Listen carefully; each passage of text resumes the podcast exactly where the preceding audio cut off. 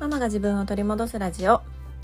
このラジオでは子育て真っ最中の私が子育てを通して自分を見つめ直す方法や母親として過ごす中での気づきや学びをシェアしていきます。こんにちは杉部です、えー最近ですねなんかこう季節の変わり目だからなのか何なのか、まあ、体がすごく重くてで昼間も眠たくってねなんかもうだるいなっていう感じだったんですよね。うん、で体がそんな感じだと結構こう思考というか心も同じようにね比例してちょっと落ち気味に、うん、なることが多いなっていうのは私自身は感じてるんですけど、うん、なんかそういう時っていろいろこう対処法というか、うん、あると思うんですけどね。うん、でまずは私はその体調の方を万全にすれば、まあ、それとともにあの気持ちもこう上がっていくかなって思っていて、まあ、体の方をね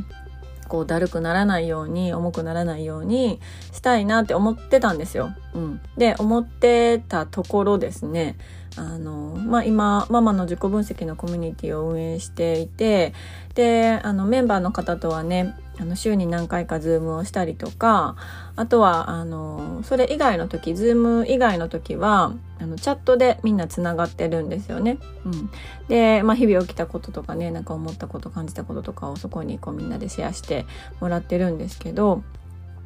あのすごくねそこで皆さんがたくさん自分のことを掘ってくれていたりとか自分自身と向き合っている姿っていうのをあのこう私も見ていてね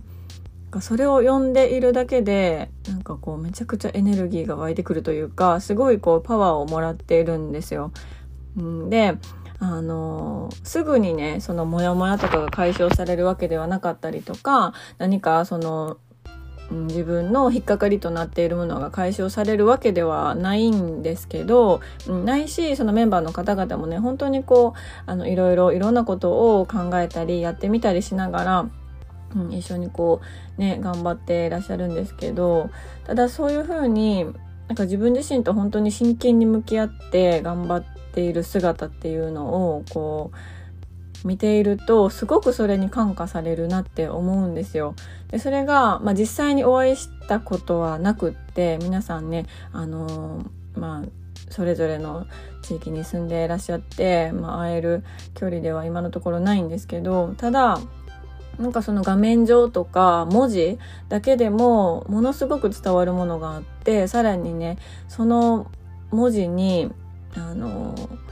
エネルギーもらったりとか、うん、モチベーションを上げてもらったりとか、うん、っていうのはすごい感化し合えるんだなっていうのを改めて感じてすごくねなんかこう感動してます。うん、であの昨日のエピソードでもあの冒頭にお知らせしていたんですがあの昨日今日とね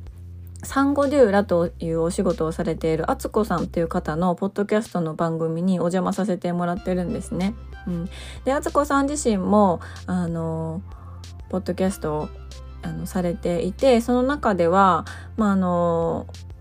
お母さんとしてのマインドとか家事をする上でのマインドとか、まあ、それとは関係なくこう日々暮らしていく中でのことを思っていること感じられていることとかっていうのをいろいろお話しされてるんですよね。うん、でその中であの一つのエピソードでね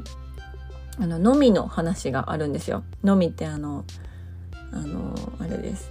これは飲みのピコののみです。これわかるかな？わからない人もいるかもしれない。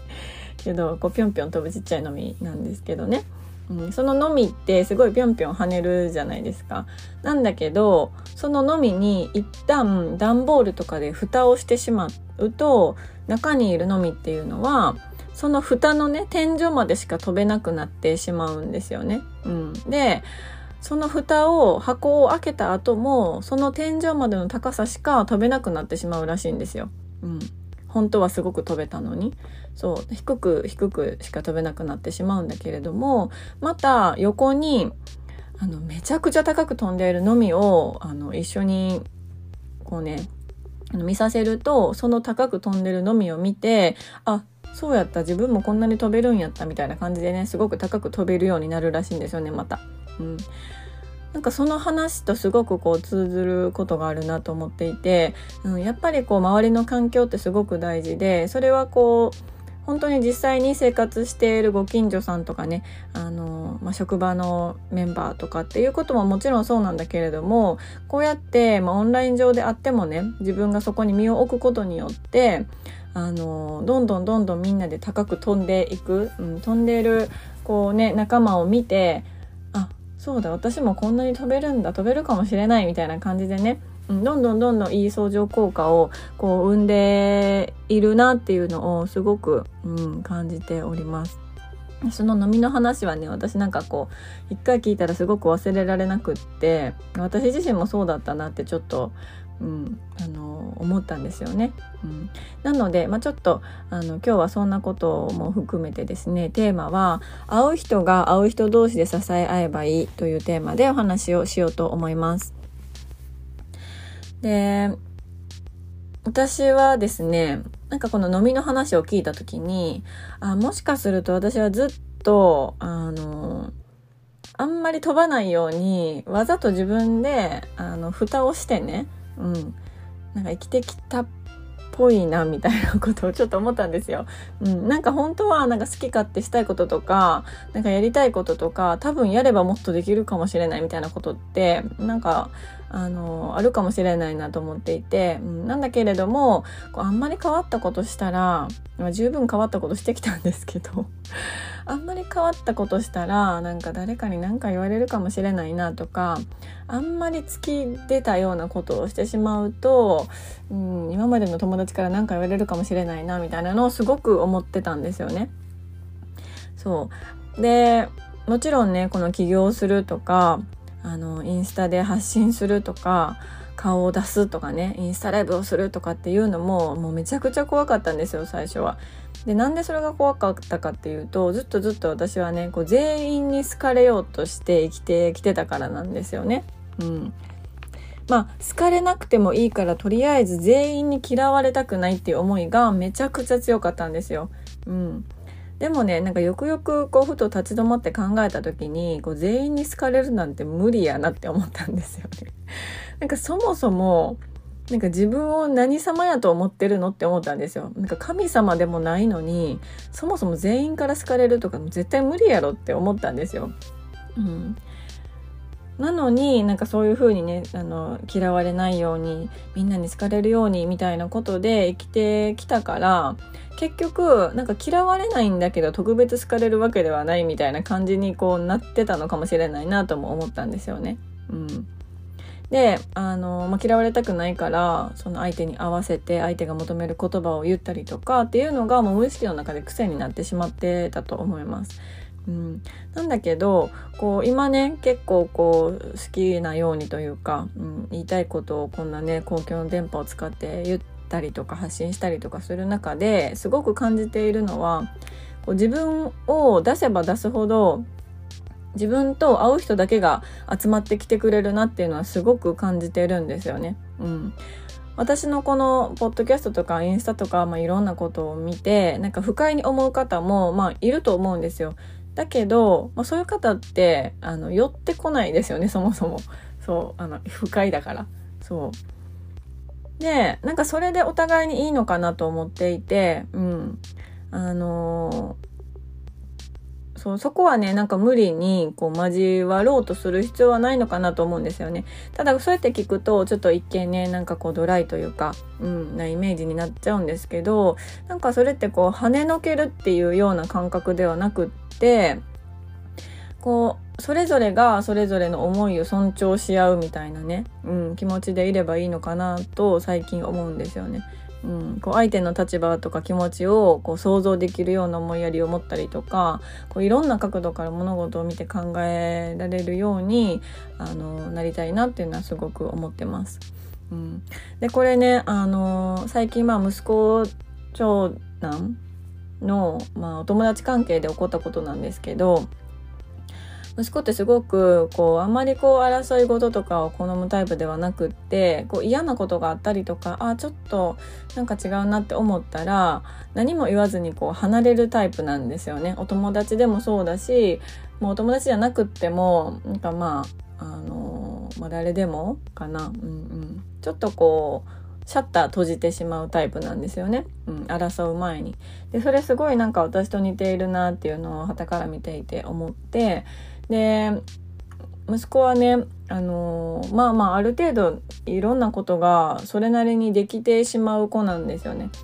うん、なんかあのー、めちゃくちゃできるってわけじゃないんだけど、まあ、勉強もスポーツもまあまあ何させても、まあ、それなりにできる、うん、できないことはそこまで今のところなくってなんかそつなくこなせるみたいな、まあ、そこも私とめちゃくちゃ似てるんですけどなんかこうこなせてしまうがゆえにちょっとこう妬まれるとまではいかないかもしれないんですけどなんかずるいなみたいないいなみたいな感じで言われがちなんですよね。そうで私もそれは結構こう小さい頃から感じてきていてなんかそういう風に言われたら嫌やから自分をちょっとこうちっちゃく見積もっとこうかなみたいなところがあのまあなんとなくあったなって思い出したんですよね息子を見てると。うん。で息子もまあ今同じような感じになっていて、うん、あんまりこう目立ったこととか、うん、ちょっとこう何かに抜きん出てしまうとそこをあの羨ましがられたりとかちょっと良くないように風に言われたり思われたりするのが嫌だから、うん、あんまりなんかみんなと同じぐらいでいいみたいなことを言ってたんですよね。うん、ただそれって多分その嫌われたくないっていう気持ちが根底にあったりとか、うん、自分を守る自分で自分をこう無意識に守っている行為なのかなとも思うので、うんうん、そこはねなんか周りのお友達との関係とか、まあ、本人の気持ちとかをこういろいろね大切にしながら結構こう丁寧に、あの、見守っていかないといけないなと思ってるんですけどそうなのでねなんかあの、自分を出すってやっぱり大人も子供も、まあ、子供もある程度大きくなってきたら、うん、怖いんだなっていうのはすごく感じていて、うん、ただねその出してみるとあのちゃんとそれを見ていてくれる人がいたりだとかそれに何かしらを感じてくれる人がいて自分自身がすごく生きやすくなったりとか本当にこう心で通じ合える仲間ができたりとかするなっていうのはすごく思うから、うん、だからねなんか私自身もそうしていきたいなって思うし子どもたちにもそういう風に生きてほしいなっていうのをすごくね思っております。はい。ということで、最後まで聞いていただきましてありがとうございました。今日のテーマは、会う人が会う人同士で支え合えばいいというテーマでお話をしました。